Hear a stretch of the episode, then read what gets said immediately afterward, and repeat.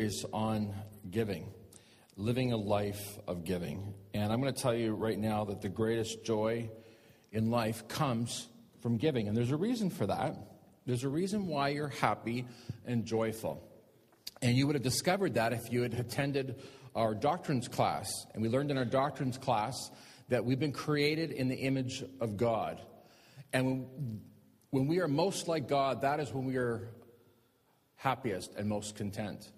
And so this morning, I want to tell, tell you um, what the Bible says about giving.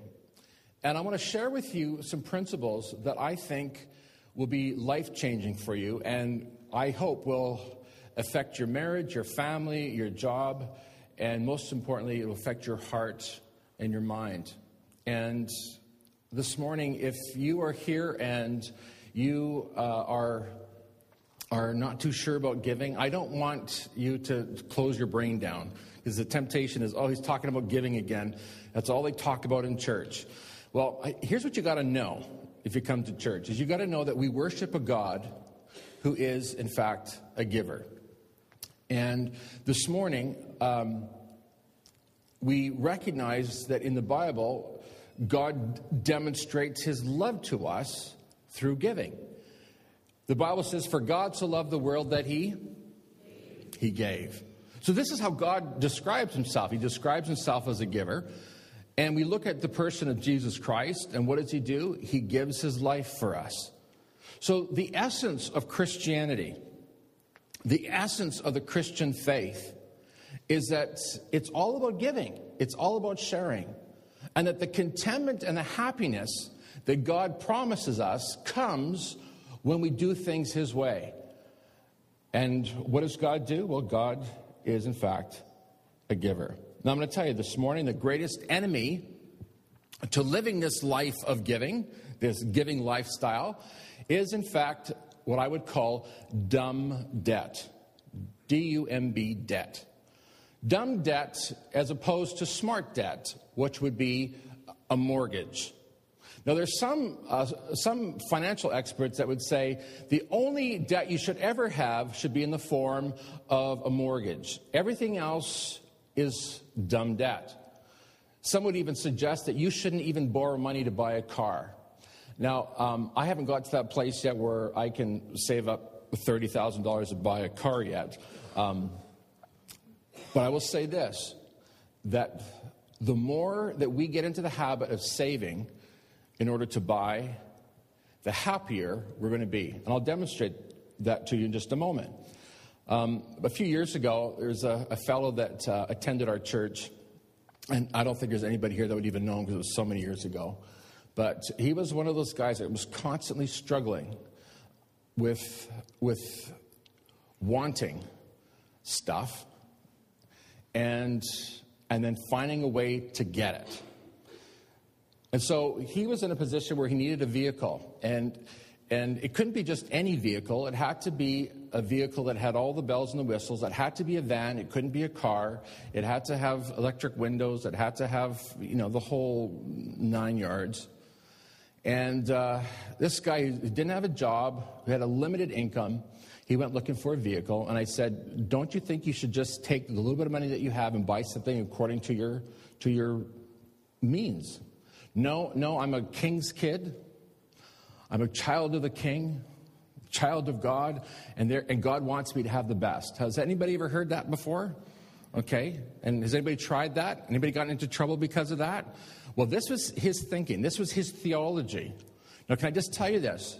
That your belief system, the things that you understand from the scripture, it influences you and how you live your life and the decisions you make. Now, because he thinks he's a king's kid, he is therefore entitled to the very best. He, he tried to borrow some money to buy a vehicle. And when he went to the bank, the bank said, You don't qualify. You don't make enough money to buy the vehicle you have, besides of which you have too much debt.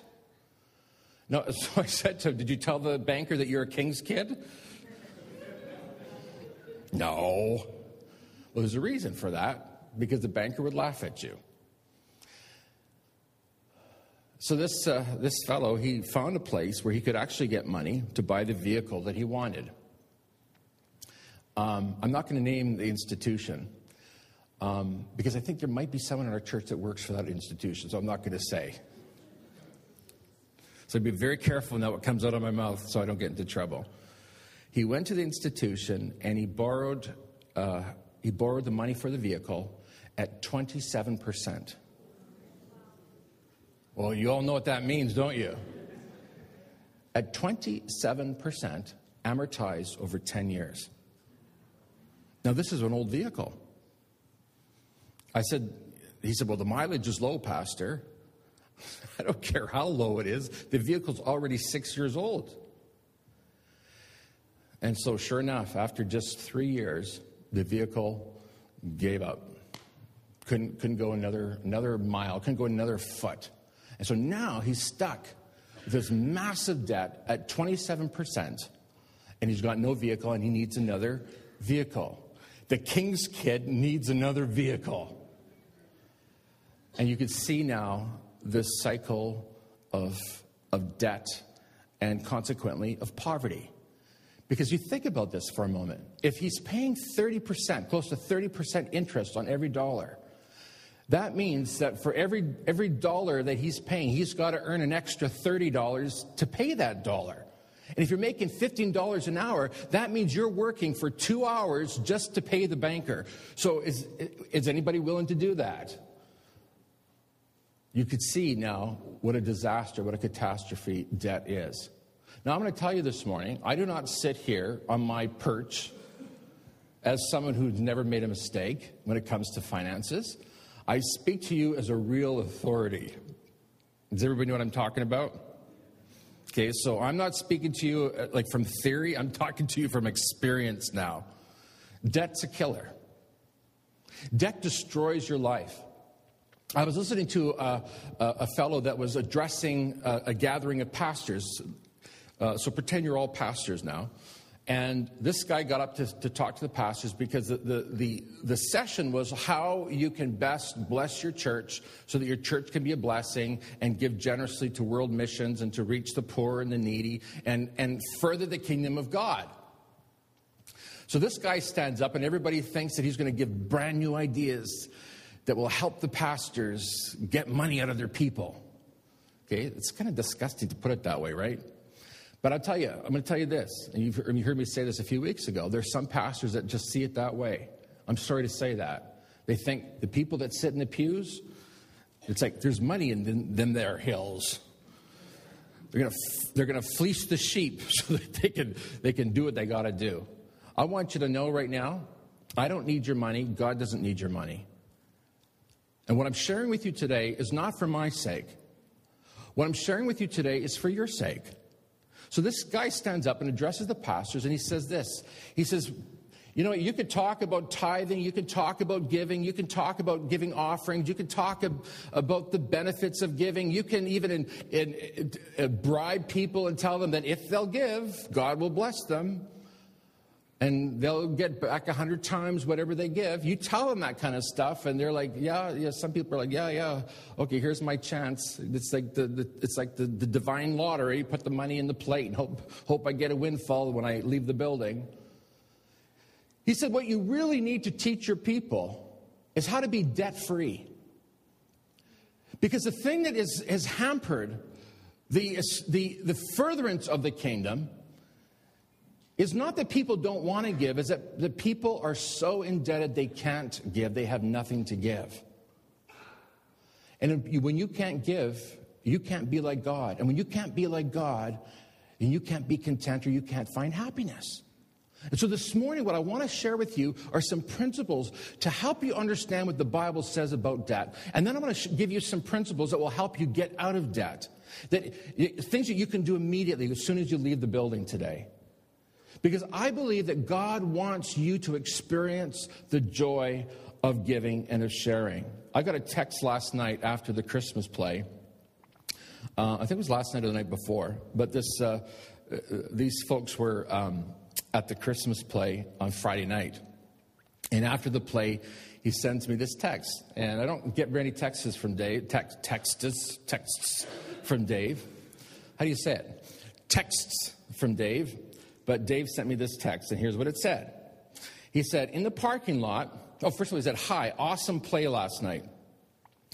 In the parking lot, there was a young couple whose clutch pedal was stuck. And with a bit of light from an iPhone, the wrong kind of tool, and some muscles I haven't used since high school, I was able to crawl up under the dashboard and hook up the cable which had disconnected. He says, I sent them on their way and said, That's what we do at Cross Church. I was very proud to be able to say that. I drove away in my glory. I thought that was good. He understands what we're about. We're about giving. And then he says, A block later, I realized I left my good jacket in their car. he says, I turned around and retrieved it. And it was then, after he, this fellow insisted again that I take some money, that I reluctantly took some money. Now I'd like to forward this parking lot story that unfolded after the play and the 20 bucks that he gave to you, uh, gave to me to, to you to share. Have a great day, Super Dave. Isn't that cool? I thought, man, that is really who we are. If you want to know what Cross Church is about, we're about giving, we're about sharing, we're about helping, we're about making a difference in people's lives. And this morning, as he walked in, he handed me the, the four fives, which I ran to the Giving Center and put in the Giving Center. So here he is. He's sharing with somebody. Somebody shared with him, and now he's giving it back to God. And uh, you, you, know, my, Gloria and I talked uh, for years about the money that goes around. Someone gives it to somebody, they give it to somebody else, who gives it to somebody else, and it makes its way around. What's happening here is that we understand the principle of giving, the principle of sharing, and we understand the joy that comes with it. Now, the only way that we're going to be able to live this life of giving and of sharing is if we understand what God thinks of debt, and if we understand how to get out of debt, and if we understand what it means to live by faith. So there's two, there's two reasons why we get into debt. The first reason is because, and I don't mean to insult anybody here, because I'm, I'm guessing that probably the majority here today are in debt in some way. Uh, but the main reason is because we're greedy. Nobody's looking at their neighbor. It's true, isn't it? We buy things we really don't need. Or as my brother-in-law Bill would say, we go to the dollar to the dollar store, which is actually the landfill store. We buy stuff we don't need and it ends up in the garbage can. I love that. So next time you go to the dollar store, think of it for what it really is. It's the landfill store. We buy stuff that we really don't need. Why? Because we think that somehow that will satisfy a longing in our heart.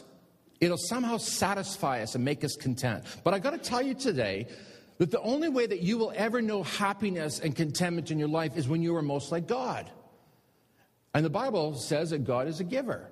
In fact, Jesus himself said that it's more blessed to than to receive. Now, every one of us enjoys receiving. And when you're a child, you think that that's what life's about. It's bring it on. We, when we were kids, we were taught at Christmas time and at our birthday to make a list of all the things we want. And then somehow we think that when we grow up, we keep doing that. make a list of what we want. Here, God. So God is some sort of a cosmic Santa Claus that's just going to keep dropping stuff on you. Listen to me. At some point, people, we have to grow up. At some point, we've got to mature and we've got to understand what true joy is all about. And it's not in receiving, it's in giving, it's in sharing. You need to do this for the sake of your own soul. Now, greed is the one problem. The other problem is simply, ready for this? It's simply a lack of faith. You just don't trust God. You got a need and you think to yourself, let's see, I got a credit card, or I've got mom and dad that I can borrow from, or I can get on my knees and pray and ask God to provide and meet my needs. See, if you, if you have a trust in God, what you're going to do is you're not going to so quickly use that credit card. What you're going to do is you're going to turn your eyes heavenward and you're going to say, Heavenly Father, would you please help me? Would you help me and meet my need? Now, here's the neat thing that happens. It's that in that moment when you turn to God and say, God, please help me meet my need, it's at, listen, it's at that moment that you discover whether or not what it is you're praying for is in fact a need or a greed. And so many of us, when we make our expenditures, we don't even stop to consider whether or not we're spending it on a need or if we're spending it on greed. And so this morning, I want us to th- stop and con- consider how it is that we're spending our money. Because what you need to know, if you are a believer, if you're a follower of Jesus Christ, is that you are, in fact, a steward of what God has entrusted to you. And I'm not talking just about the money in your pocket, I'm talking about everything that's in your possession your home, your car, your kids. The gifts that you have, the abilities that you have. Before the service, I was talking to a couple about, they had said last night they were interested in helping any way that needed to be helped. So I said, like, let's talk.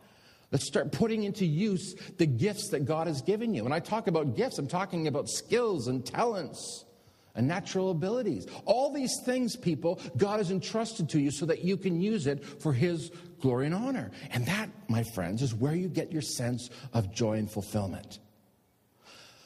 But when we don't have faith, when we don't trust God to meet our needs, what we start doing is we start using our credit card and we go into dumb debt. So, greed and a lack of faith in God is what causes dumb debt. Rick Warren, some of you may have heard of him. He's oftentimes featured on Piers Morgan and, and Larry King Live when Larry was on, on the, in CNN. He wrote a book called The Purpose Driven Life. He's a pastor. And it's, it just hit, it, is, it, just, he just knocked it out of the park and made record sales. In fact, he quickly became a millionaire. Now, he said, This is a real challenge for me. He says, Because my heart is greedy. I love an honest pastor. Don't you love an honest pastor? That's why when I started, I told you that I'm speaking from experience when I talk about debt. He says, I don't trust my heart. My heart by nature is greedy. And he says, the only way that I can kill the greed in my heart, the only way that I can combat this greed is by giving. And so you know what he did? After he made, I mean, he made millions off this book. He sat down and he calculated how much money the church had paid him over the years, or, you know, some 20 years. He figured it all out. And then he wrote a check and he gave it back to the church. He said, All the money I've ever earned, I'm giving back to the church now. And then he says he, he started a practice called reverse tithing. Now, for anybody who doesn't know what a tithe means, it simply means giving a tenth. He does reverse tithing, which means what he does is he lives on the tenth and gives, gives back 90% to the work of God. Isn't that cool? Now, don't you believe that the reason God prospered him and made it possible for him to make that living is because God knew that he could trust Rick Warren with those funds? Love to hear uh, Dennis's testimony this morning. That's why God has blessed Dennis's business. Now, I'm, I'm not I'm not trying to pump him up because he's not the only one. There's many people here today who have learned the principle of giving and learned how to depend on God. Now, listen to this. If you want to continue to know God's blessing in your life and you want to be able to be generous, then you need to learn, first of all, what God thinks of debt. And I want you to know that God's word tells us that debt is, in fact, a killer. I'm going to tell you that it puts a stop to the generous lifestyle. You cannot be generous and be heavily in debt. You can't do it. It affects your family, it affects your marriage, I can't tell you the numbers of couples that I know over the years who have split up because of financial problems, because of the debt. It, it, it just it, it causes a split. He's jealous of the money she's spending, she's jealous of the money he's spending. How many know that women spend more money than men? you think, are you crazy? I'm not answering that question, Pastor. That was my wife sitting beside me. Okay, here's the thing. Women, I don't know, should I go down this road? Am I stupid? Uh,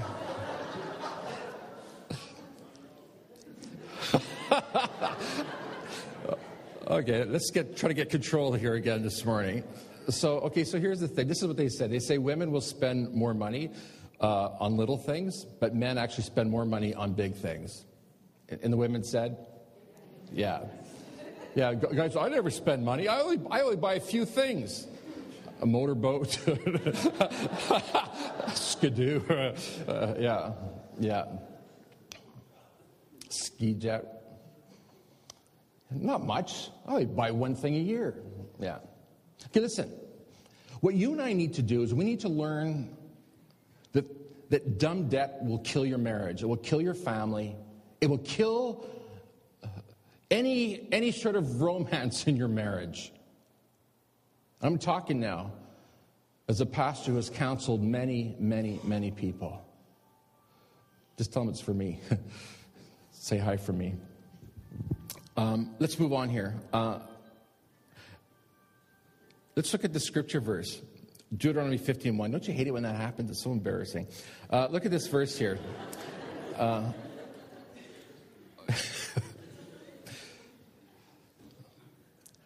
let's read this together. At the end of every seventh year, you must cancel the debts of everyone who owes you money. Who's in favor of this? Yahoo! okay, listen. This was this is God's idea. Now, there's, there's, I don't think there's any real historical evidence that the children of Israel, the Jewish uh, uh, people ever kept this law. But God understood that, that debt kills relationships. And so God institutes this, this special law that says at the end of every seven years, everybody's debt is canceled. And everyone said, Hallelujah. okay. Now, here's the thing if you couldn't pay your debt, by law, you would have to become a slave to the one that lent you the money. And God says this He does not want His people to be slaves. Why? Because God owns His people. Do you hear that? God owns His people. He doesn't want you to be in anyone else's ownership. In other words, God wants you to serve Him, and He doesn't want you to be in a position where you were a slave to anybody or anything. And yet, you want to know something? In the year 2012, the majority of North Americans, the majority of those who live in the West, are in slavery to the lenders. This is why we're seeing massive problems in the financial world in Europe and in America. Has anybody heard about the fiscal cliff? Is anybody sick of hearing about the fiscal cliff? You can't turn on the news without hearing about the fiscal cliff. What's the problem? We are a people who become so greedy that we're willing to go into debt and pay exorbitant interest rates as much as 27, 30, I think 30 is the maximum, 30%. All because of greed. And it's destroying families, it's destroying marriages. Now,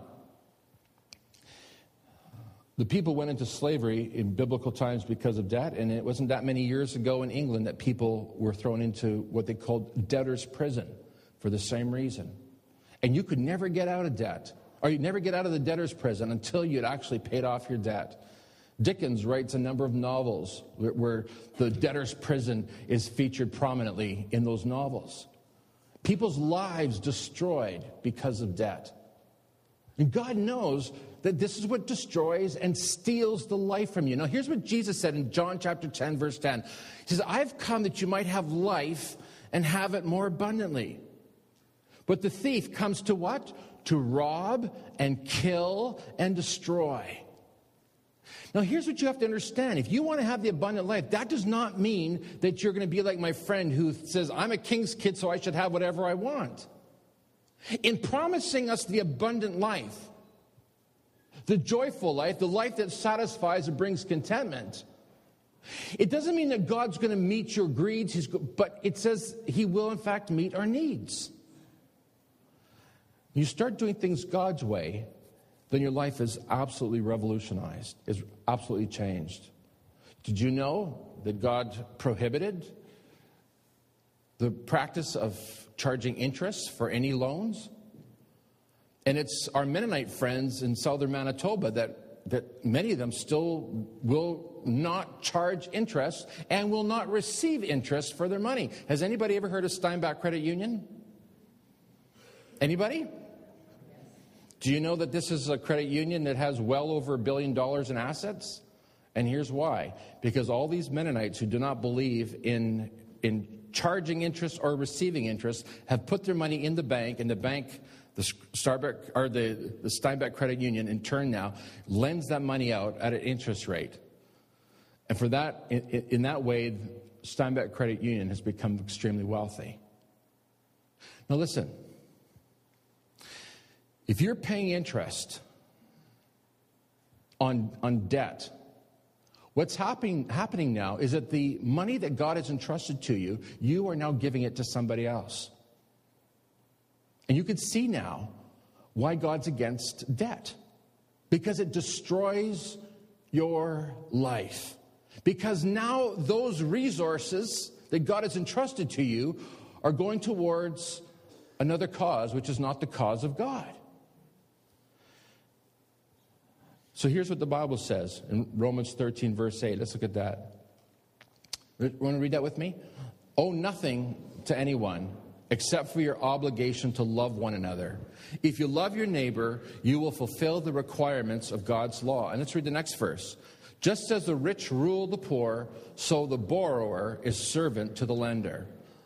Literally, we are slaves to those who lend money. So I'm going to tell you right now next time you go to spend money, keep in mind that God's not in favor of that. He's not in favor of that kind of debt. Now, the question then this morning for many of us is well, how do I get out of debt? Let me just uh, bring to your attention a few facts. Financial experts consider a debt burden of more than 30% a yellow flag, meaning that there's cause for serious concern. So if 30% of your income is going towards servicing your debt, then you're in trouble. So if your household income, for instance, is 40%, 30% of that is $12,000 towards mortgage and loan payments, you're in trouble. Because when you start considering that you're spending uh, um, 25% on taxes, and you're spending another 15% on hopefully putting money aside for, for your retirement, and you're, and you're uh, giving maybe 40% or 30% towards your debt. Now you're just left with 20 or 30% of your income. You've got almost nothing to live on. So what do you do? You enter into what is called the debt cycle. So you borrow money so that you can meet your needs and you don't have enough money to meet your needs, so you borrow more and it goes round and round, and your debt increases. And then you consolidate your debt. You say, oh, good, now look how rich I am. I've consolidated my debt and I can spend more again. And next thing you know, you're in debt again up to your eyeballs. And you go to the bank and you say, I don't know how that happened. And so the bank gives you more, more money. And it goes on and on, and your debt load increases. Now, I'm going to tell you the temptation in our generation is to declare bankruptcy but I want you to know that bankruptcy for a Christian is not acceptable. This is not an option. This is not honoring your commitments. This is a lack of good character. And so, what you need to consider today is that debt is not a good thing. Does everybody understand that today? Have you considered your debt load? Have you considered where you're at financially?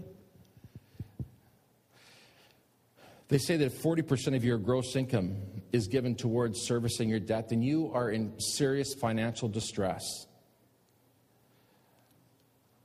I just heard recently, um, just a couple weeks ago, that the average consumer debt in Canada per household is at $26,700. And if you were going to service that kind of debt in a, comfortably, your household income would have to be at least $150,000 a year. There's not many people that have got that.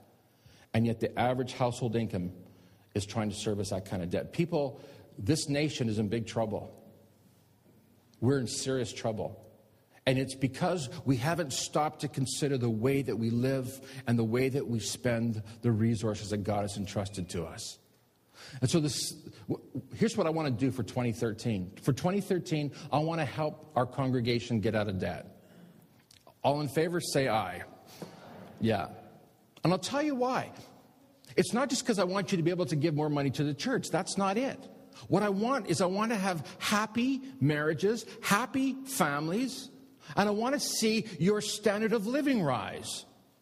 Because the fact of the matter is, is that for many of us, every day is a burden as we think about do we have enough money to pay the bills? And even now, some of you are sitting here and your heart, now you, Pastor, I was hoping you wouldn't remind me of this. Now you've reminded me and I can't now concentrate on the sermon because you've been thinking about your debts and the bills you've got to pay. And even some of you now, you've got debts that are like 90 days overdue and 120 days, and some of you haven't paid and you're in trouble and you know you're in trouble.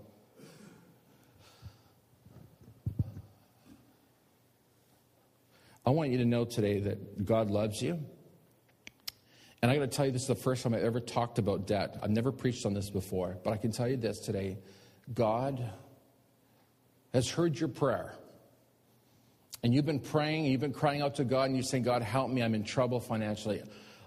I want you to know today that God loves you, He cares about you, and He wants to help you out of your out of the black hole you're in right now. And I'm going to tell you how. I want to share with you some simple steps. These steps, I'm not a financial expert. Uh, I only know what the Bible says on the subject. But there's a fellow by the name of Dave, David Ramsey. I would recommend that if you, uh, if you are struggling financially, go to the site called David Ramsey. He's a Christian financial expert, and he talks about the six steps to getting out of debt. Um, he calls it the debt reduction snowball plan, and I'll, I'll talk, tell you about that in just a moment. Let me just say this when I applied to go to Bible school, one of the questions on the application was this Are you in debt? And if so, how much do you owe? And I discovered that if a person was in debt, they couldn't get into Bible college. You were not even allowed to attend Bible school. And here's why. Because their reasoning was is that if you can't control your finances, how on earth could you ever be a pastor? How on earth could you ever direct the household of God? When I went to the mission field as a missionary, the question on the application is Are you in debt? And if so, how much? And if we are in debt, you can't go. You can't be in a position where you are a missionary if you are heavily in debt. And you know why that is? Is because now you're distracted by the things of this world and you can't concentrate on the work that God has for you. So I want to ask you a question this morning Are you in debt? And how much? And I, I'm sure that there are many here today who don't even know how indebted they are. They really don't know what their financial picture is.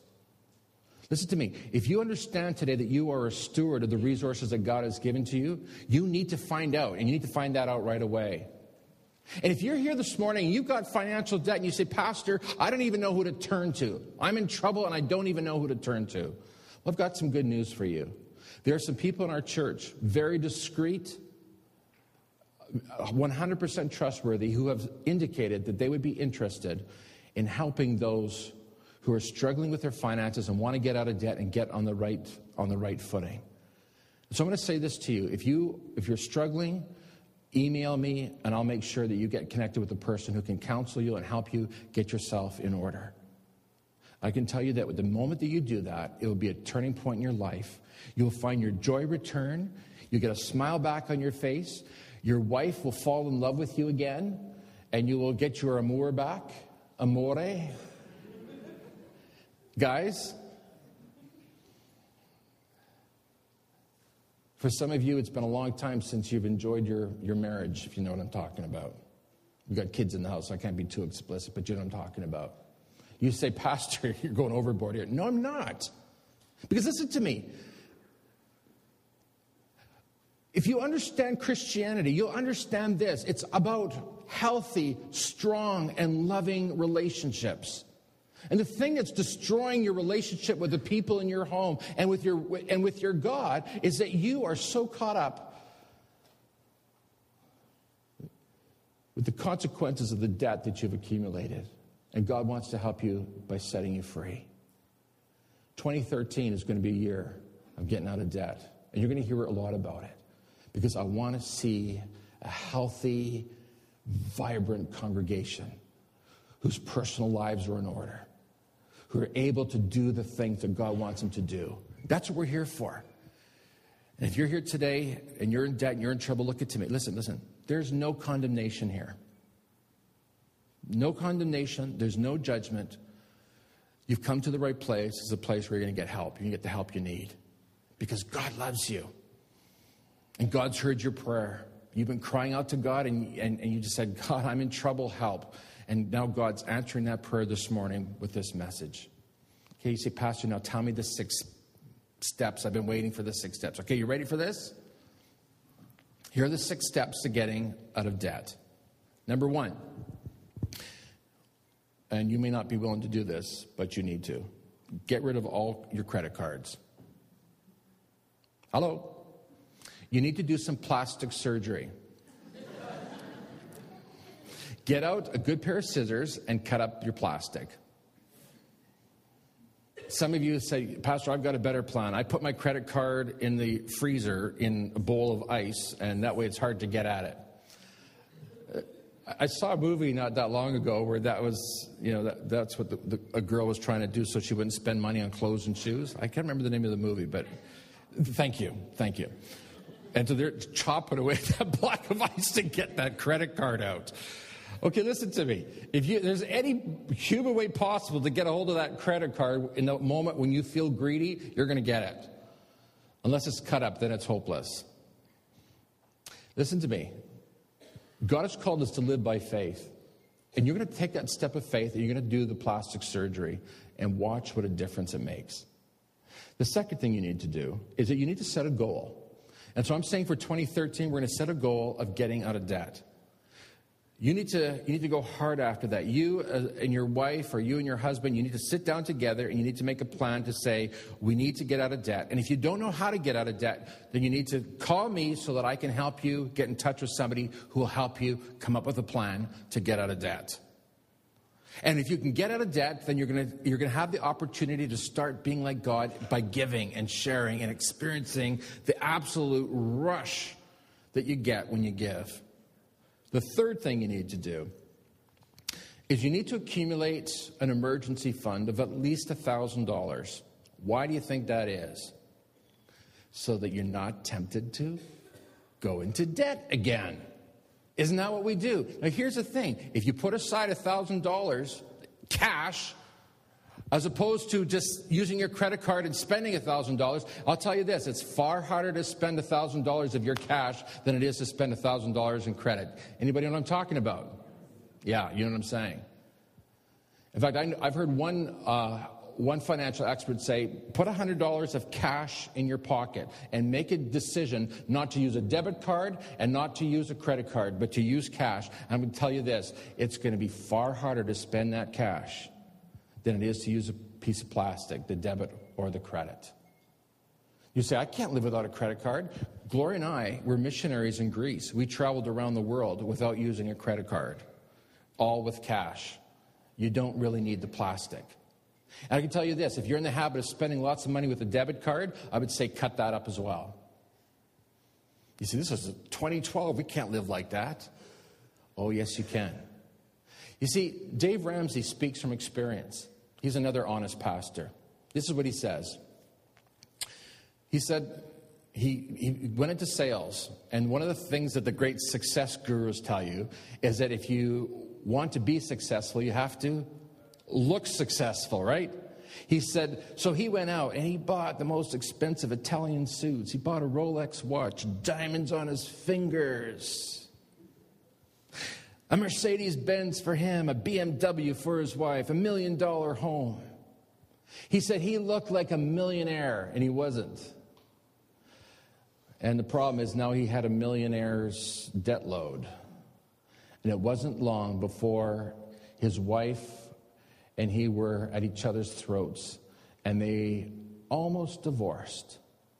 And God got a hold of Dave Ramsey's heart, and God said to Dave, Get out of debt and do it now. And he said, God, I don't make enough money. This dress for success doesn't seem to be working. I look like I'm successful, but the money just simply isn't coming in. And you know what God told him to do? God told him to sell his house, sell his vehicles, sell his watch. He's God, I can't sell the Rolex. I only get about 25% of what it's worth. God says, that'll teach you a lesson, not to spend money you don't have. So he sold his Rolex watch. He got maybe, I think he got 15 or 20% of what it was worth. Anybody know what a Rolex watch is worth? 10 grand or more? You'll never see this pastor with a Rolex. You might find one with a cheap one, a knockoff from the Philippines. Boyette bought me a pair of Oakley sunglasses.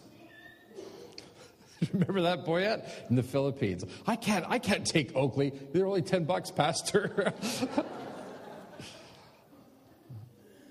Listen, Dave Ramsey sold his house, got rid of his cars, bought a second-hand vehicle. I think it was a Ford. I have a second-hand Ford. 200,000 kilometers on it. It still runs perfectly, doesn't owe me anything. It's got a nice roof rack. Adam calls it the Banffmobile. It's fantastic. And you know what? I don't owe a nickel on it. And it feels so good to drive that thing. But I get, I get notices from Ford all the time. Mr. Duncalf. You get these too, don't you? Mr. Duncalf, you are one of our select and favorite clients. And you are invited to an exclusive cheese and wine party at the dealership. You must RSVP. And don't tell anybody about this because you're going to get employee pricing. It's just because you're such an excellent customer. Now, I'm going to tell you something. Do you think they know me by name? Do you think they care about my wife and my kids? Do you think that they care about my life? I'll tell you what they care about. I want to get his money. Somebody at corporate headquarters is saying, We got to get his money. Let's make him feel special. Let's make him feel like he's, a, he's above the, he's, a, he's an elite class, he's above the rest. Listen, people, let's get a brain. Surely we're not that stupid, are we? Costco. If you're a Costco member, you get $1,000 more off the price. Why don't you just give me the car at the price, the lowest price that you can, can do it at? Do you know why? Because, because the marketers know that the way that they're going to sell their product is by making you think you're getting a deal. And if you're getting a deal, then you're going to spend your money. So someone said to me this morning, you know, we went to the store and it was, it was uh, everything was 50% off, this husband and wife. And so um, he says, uh, So I said to my wife, It's 50% off. We can buy twice as much now.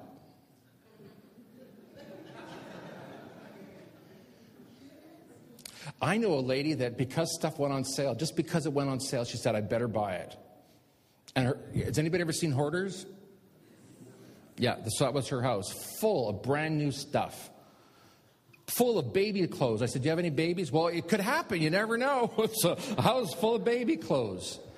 I mean, do you really need 300 cans of tuna at a buck a can? And the house is full of junk like that. Listen to me. If you are living a life of greed or living a life where you don't trust God, then you've got to take matters into your own hands. You've got to start spending stupid and doing stupid things.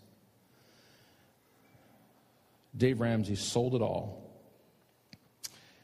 got out of debt, and now today is a millionaire and doesn't owe anyone one nickel, doesn't owe anybody anything. And during the, the, the, recent downturn in the economy in the United States, he was one of the few companies in the whole United States that didn't owe any money any, to anyone. I'm going to tell you, it revolutionizes your life. You, your standard of living will rise. You'll be able to go on vacation. You'll be able to do things that you weren't able to do before because you're so heavily in debt. So, Dave Ramsey, fourth step sell your stuff, stop being greedy, and pay off your debt quick. Step number five. He says, begin by paying off the smallest debt first. Now, the myth is I should pay off the debt with the highest interest rate, right? But he says the best thing you need to do is you need to pay off the smallest debt fast. And here's why because when you pay off that small debt, then the money that you're paying on a monthly basis to that debt now can go, to, go towards the next biggest debt. So you're starting knocking off the debt, and here's what happened you increase your cash flow. When you increase your cash flow, you're able then to pay off more debt, and you're able to pay it off quicker.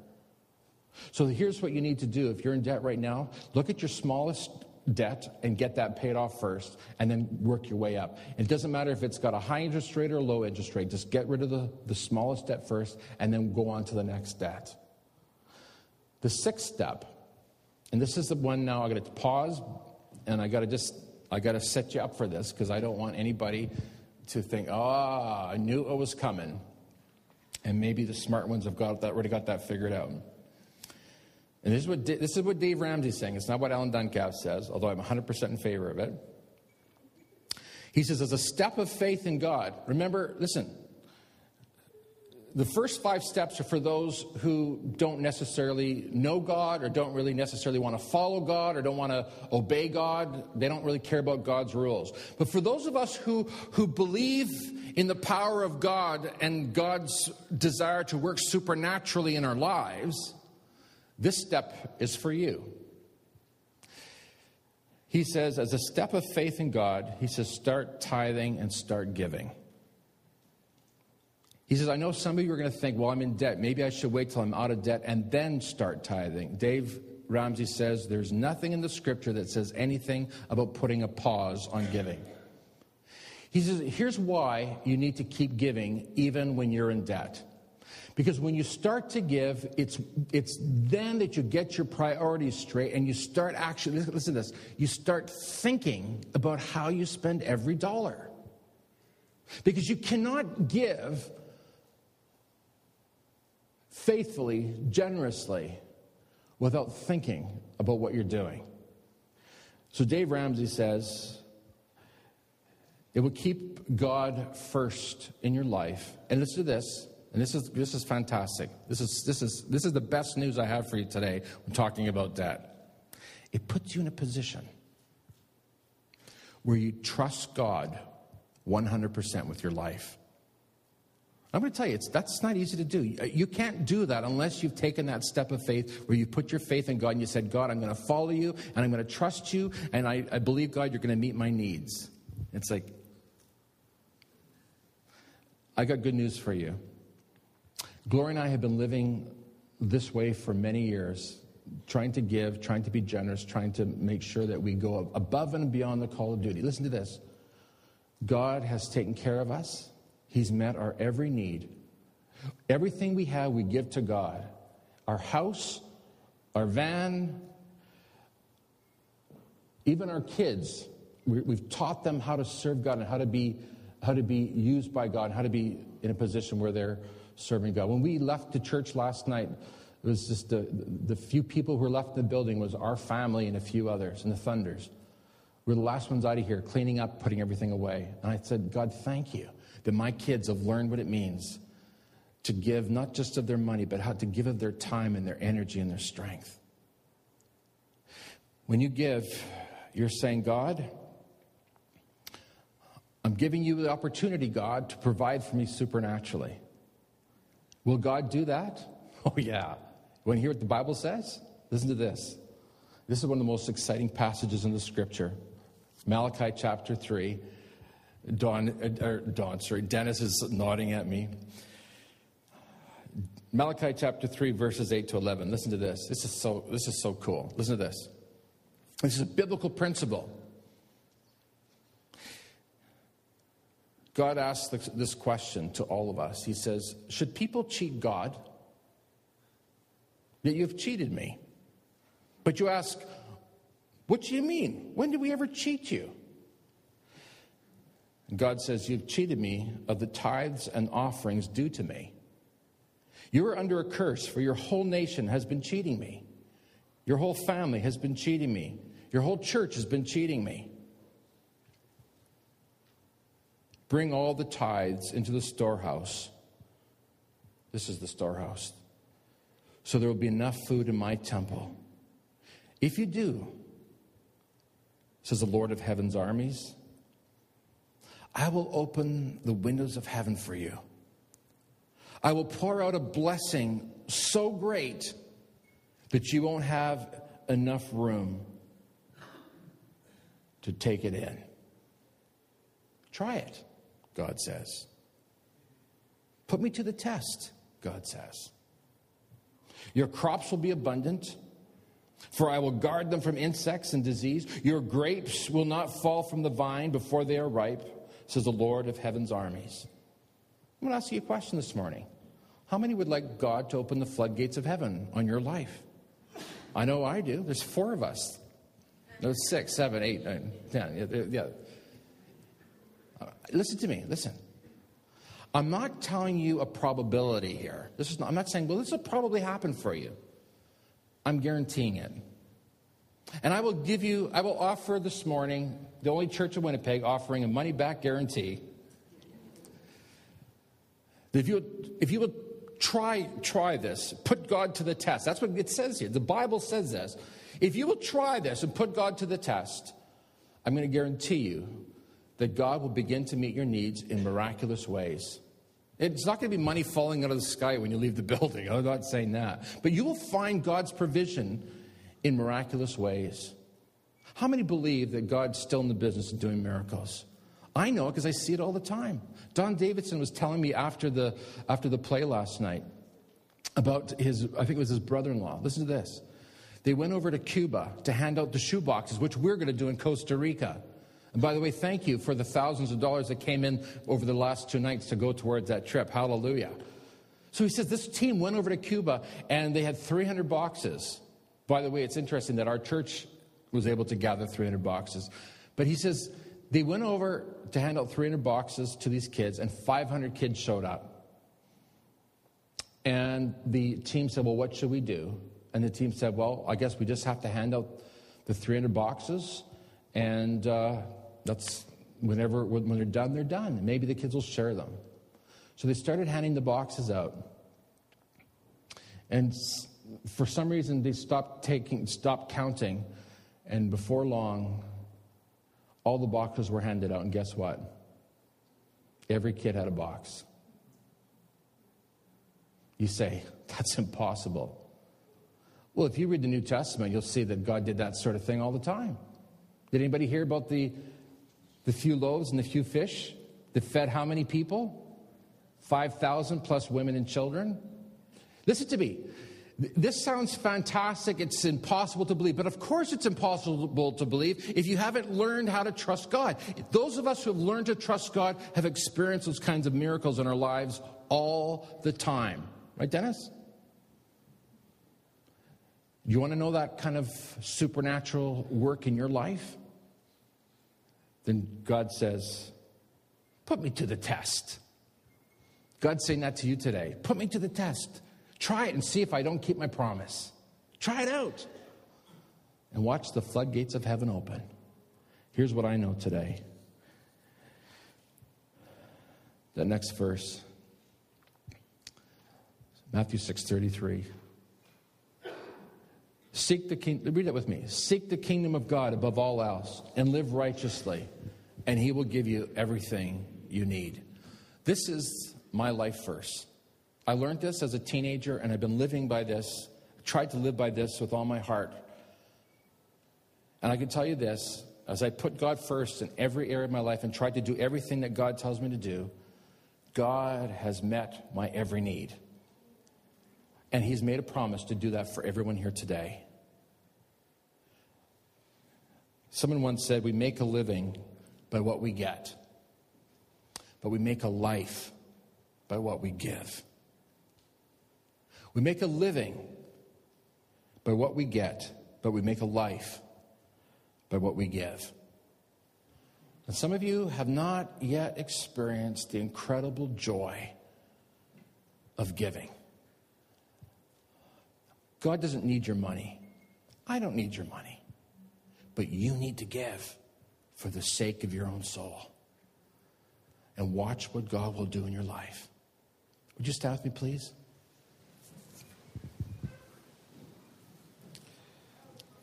Let's pray. Heavenly Father, What we do know this morning is that giving liberates the soul of the giver. It sets us free. It gives us new joy. Some of us right now are concerned about the debt that we have. We're concerned about our bills. And God, this morning, you're asking us to trust you and to take a step of faith and do something out of the ordinary for us. You're calling us to trust you and to take that step of faith, to believe that you will supernaturally meet our needs and care for us and order our lives in such a way that no longer do we live a life worrying about our needs, but we start living a life full of joy and generosity and sharing and giving. Some of us have lost our relationship with you, God, because we've been so greedy and we have, we have not been trusting you. Some of us have lost friends because we've become greedy and we don't care about others, we only care about ourselves. Some of us have gone into terrible debt because we've become so self centered. God, today we pray that you give us the grace and the wisdom be, to become people who really enjoy the abundant life, not just in material wealth, but with that inner wealth, that inner riches of satisfaction and contentment. And now, God, we pray, go with us as we go from this place. May we take time to give and to share and to help those around us. Because, God, you have promised to give us and to meet our needs and to open the floodgates of heaven to all who will be generous. And so we go from this place with your blessing and we thank you for it. And everyone said it. So tell someone around you, go be a giver.